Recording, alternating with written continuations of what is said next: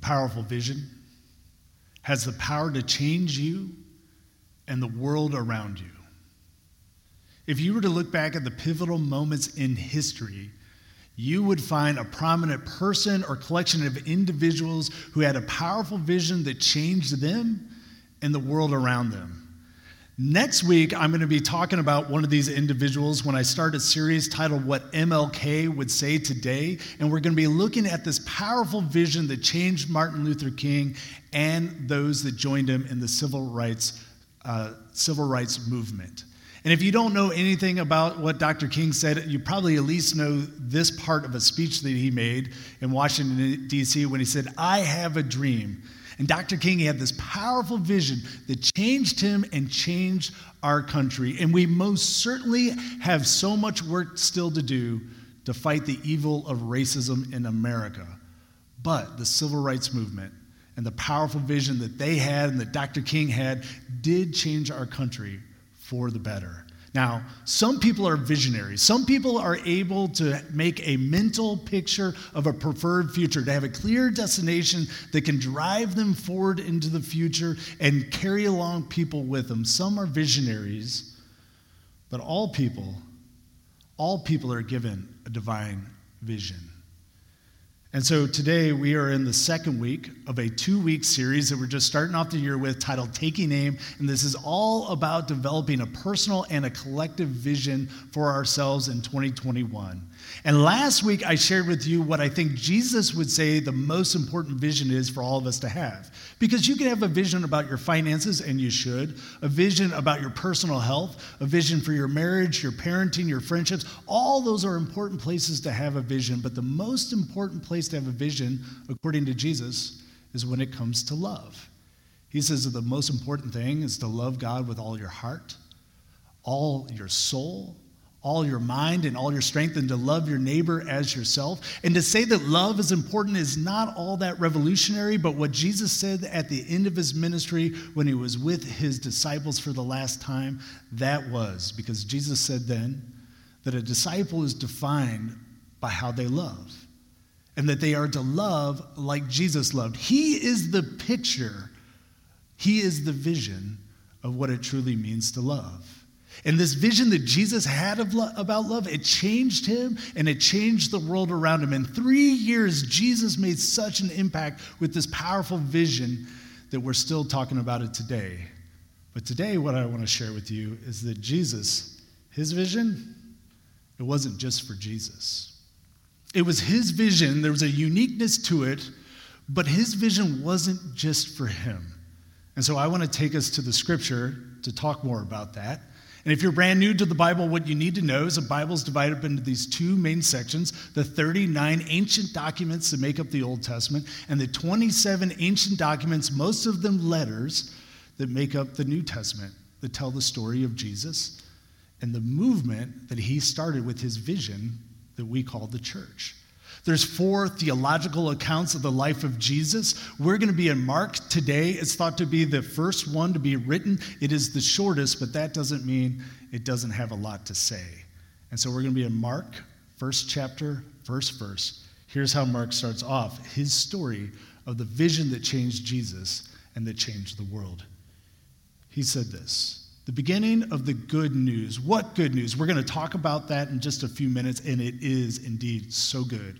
The good news about Jesus, the Messiah, the Son of God, as it is written in, the, in Isaiah the prophet. So, right out of the gates, Mark is going to reach back 700 years to the prophet Isaiah as if to say this is about the vision that Jesus has, but it's not just about Jesus. There's a part of this vision that already came before.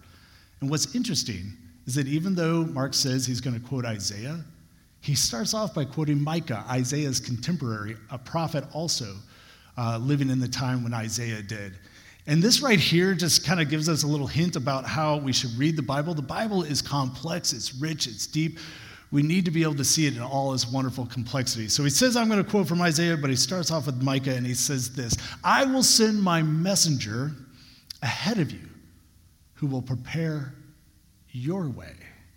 This is going to be about your way, but there's going to be somebody that comes before you that helps prepare this way. And then he goes to Isaiah. He says, A voice of one calling in the wilderness. Prepare the way. We Micah just talked about your way that's going to be prepared by somebody else, but now Isaiah is talking about the way. And at the end of Jesus' ministry, on that same night that he said to his disciples, Love one another as I have loved you. I'm the picture of what it means to truly be loving. Jesus also says, I am the way. Prepare the way. It, there's going to be people that came before that talked about this way, but there's going to be a uniqueness of this vision to Jesus as well. But it's not just about Jesus, it's bigger than that. And then he goes on and he says, And so John the Baptist, which happens to be Jesus' cousin, appeared in the wilderness just like Isaiah said somebody would, preaching a baptism of repentance for the forgiveness of sins a baptism of repentance, meaning the word repent means to turn around, meaning that I was heading in one direction, but, but I'm going to I'm to turn around and, and head in a different direction. Another way to think about baptism is that it's a public expression of a private conviction. Somebody in, in, the privacy of their own lives, they have this conviction that, hey, look, I've been living according to my own standards, according to my own strength, according to my own understanding of what it means to be loving and good in the world. And, you know, maybe that's worked out some, and, and in some ways, you know, it's fallen short. And the older you are, probably the more experience of it falling short you've gotten.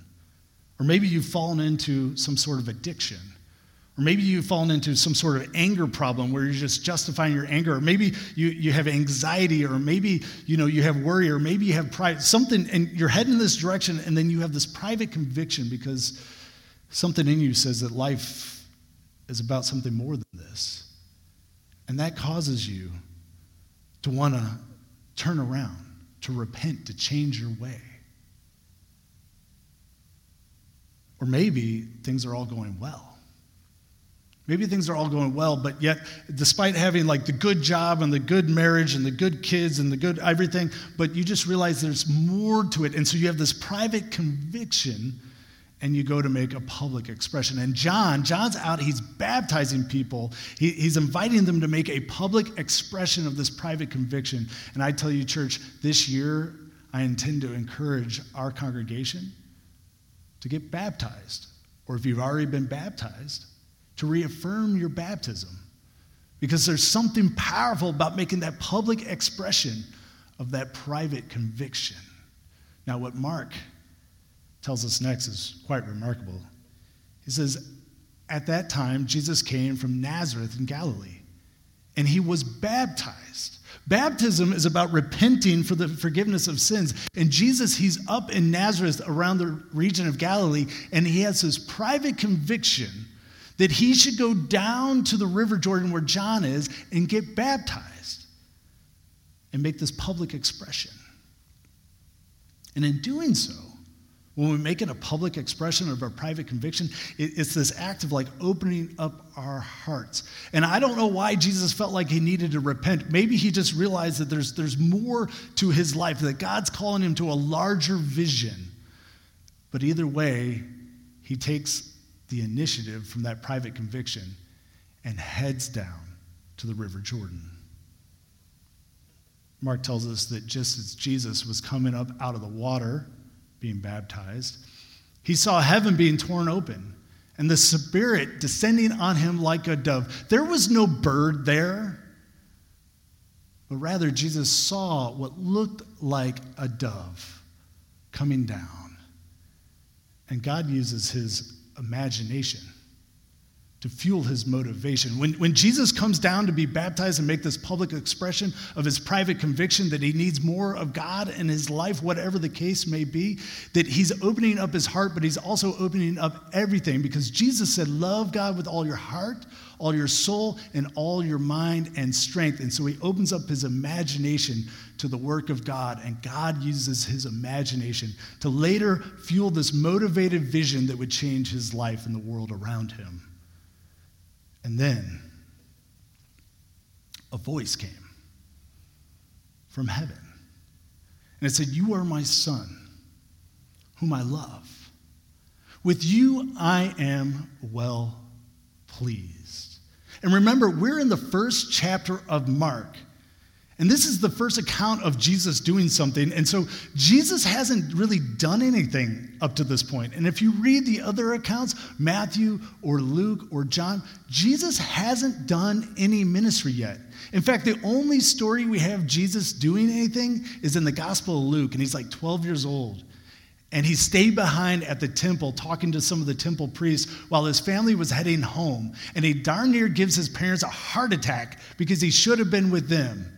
That's the only thing that Jesus has done. He hasn't done anything yet. And this tells us this very, very, very important principle about the vision of Jesus, the vision of God's love that he has.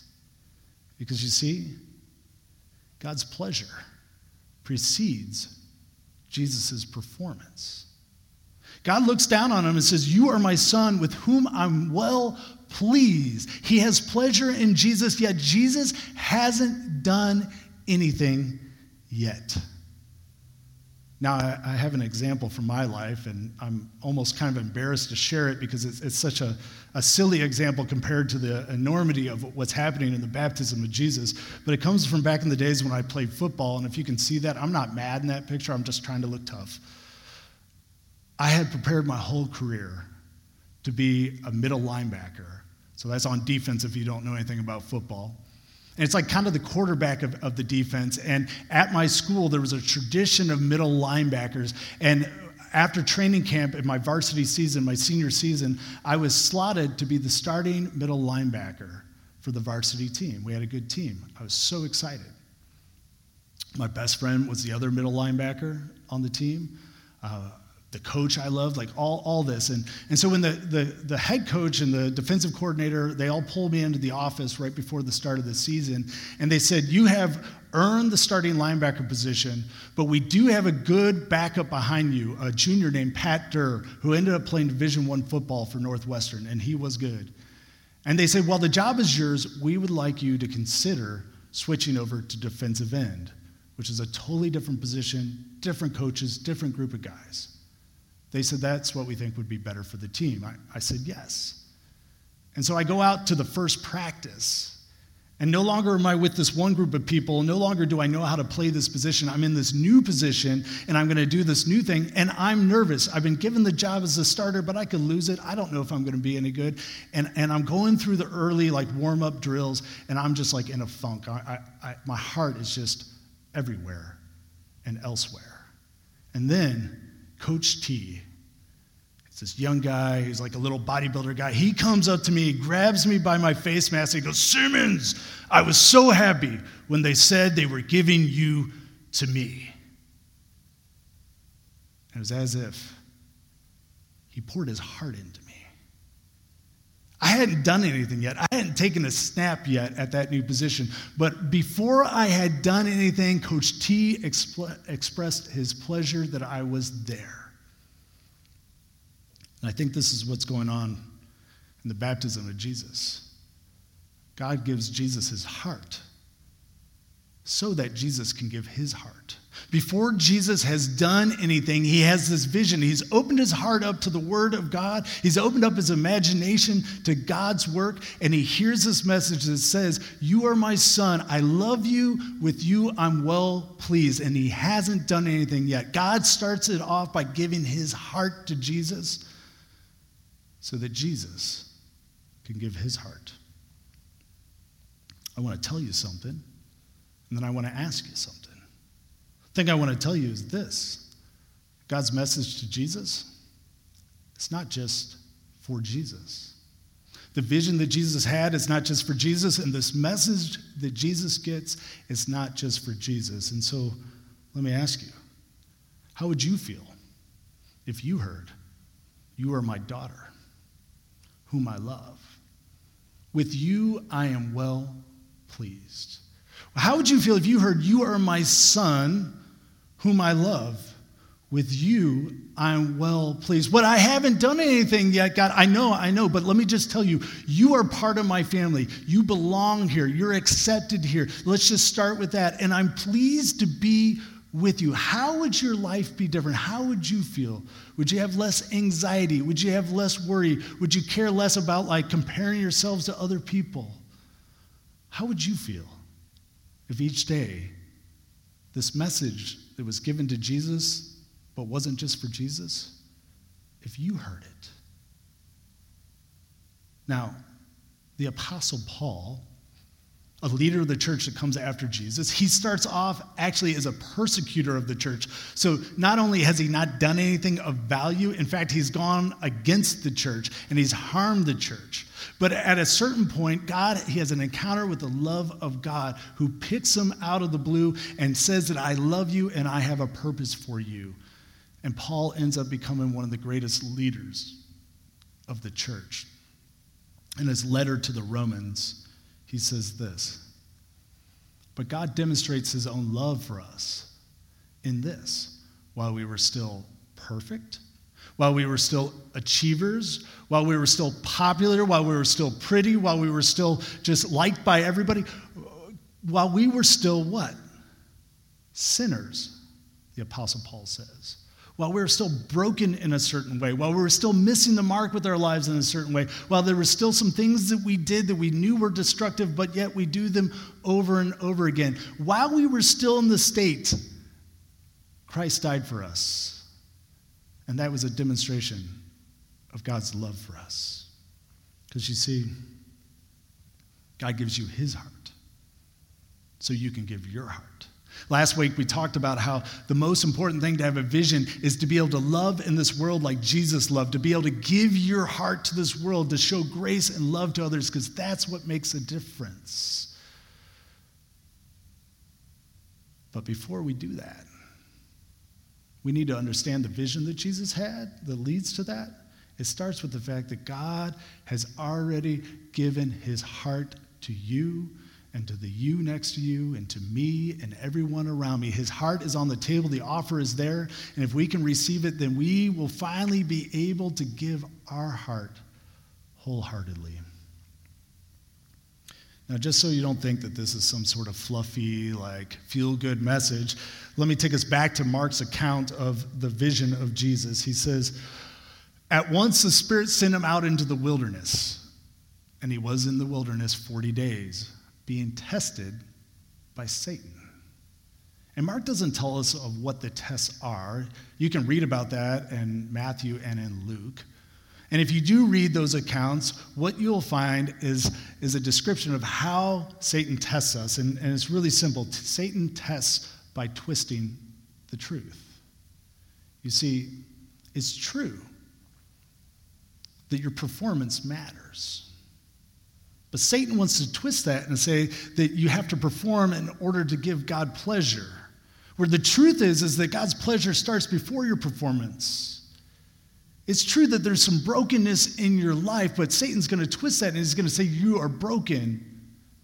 It's true that, that you need God's grace, but Satan's going to twist that and say that your particular blend of sin and brokenness is beyond God's grace. Satan's going to take the truth it's true, maybe, that you are better at some things than some people, but Satan's going to twist that truth and say you're better than people. Satan works by twisting the truth. It's true that you can do things on your own, that there's a sense of self sufficiency you have, but Satan's going to twist that and say that you have no need for the all sufficient one. You have no need for something bigger in your life. After John was put in prison, Jesus went into Galilee proclaiming the good news. What's the good news? The good news is that you are my son, you are my daughter, whom I love. With you I'm well pleased. That's the good news. And then he says, The time has come. The kingdom of God has come near. Repent. Turn around from this other message that says you have to like earn your way in, that, that you, you have to do it all on your own. Repent from that and believe the good news.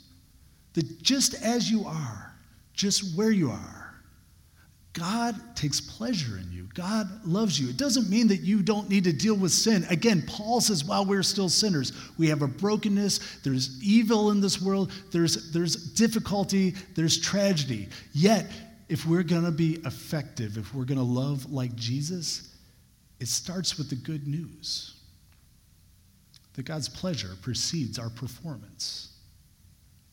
It's not that our performance creates God's pleasure, It's, it's embracing the fact that God loves us right where we are. That's what allows us to be a conduit of God's love in this world. And Jesus says the time has come to believe this so that you can get over yourself and begin to be effective. It's time to believe. So let me ask you what are you waiting for? It's the beginning of a new year. What are you waiting for?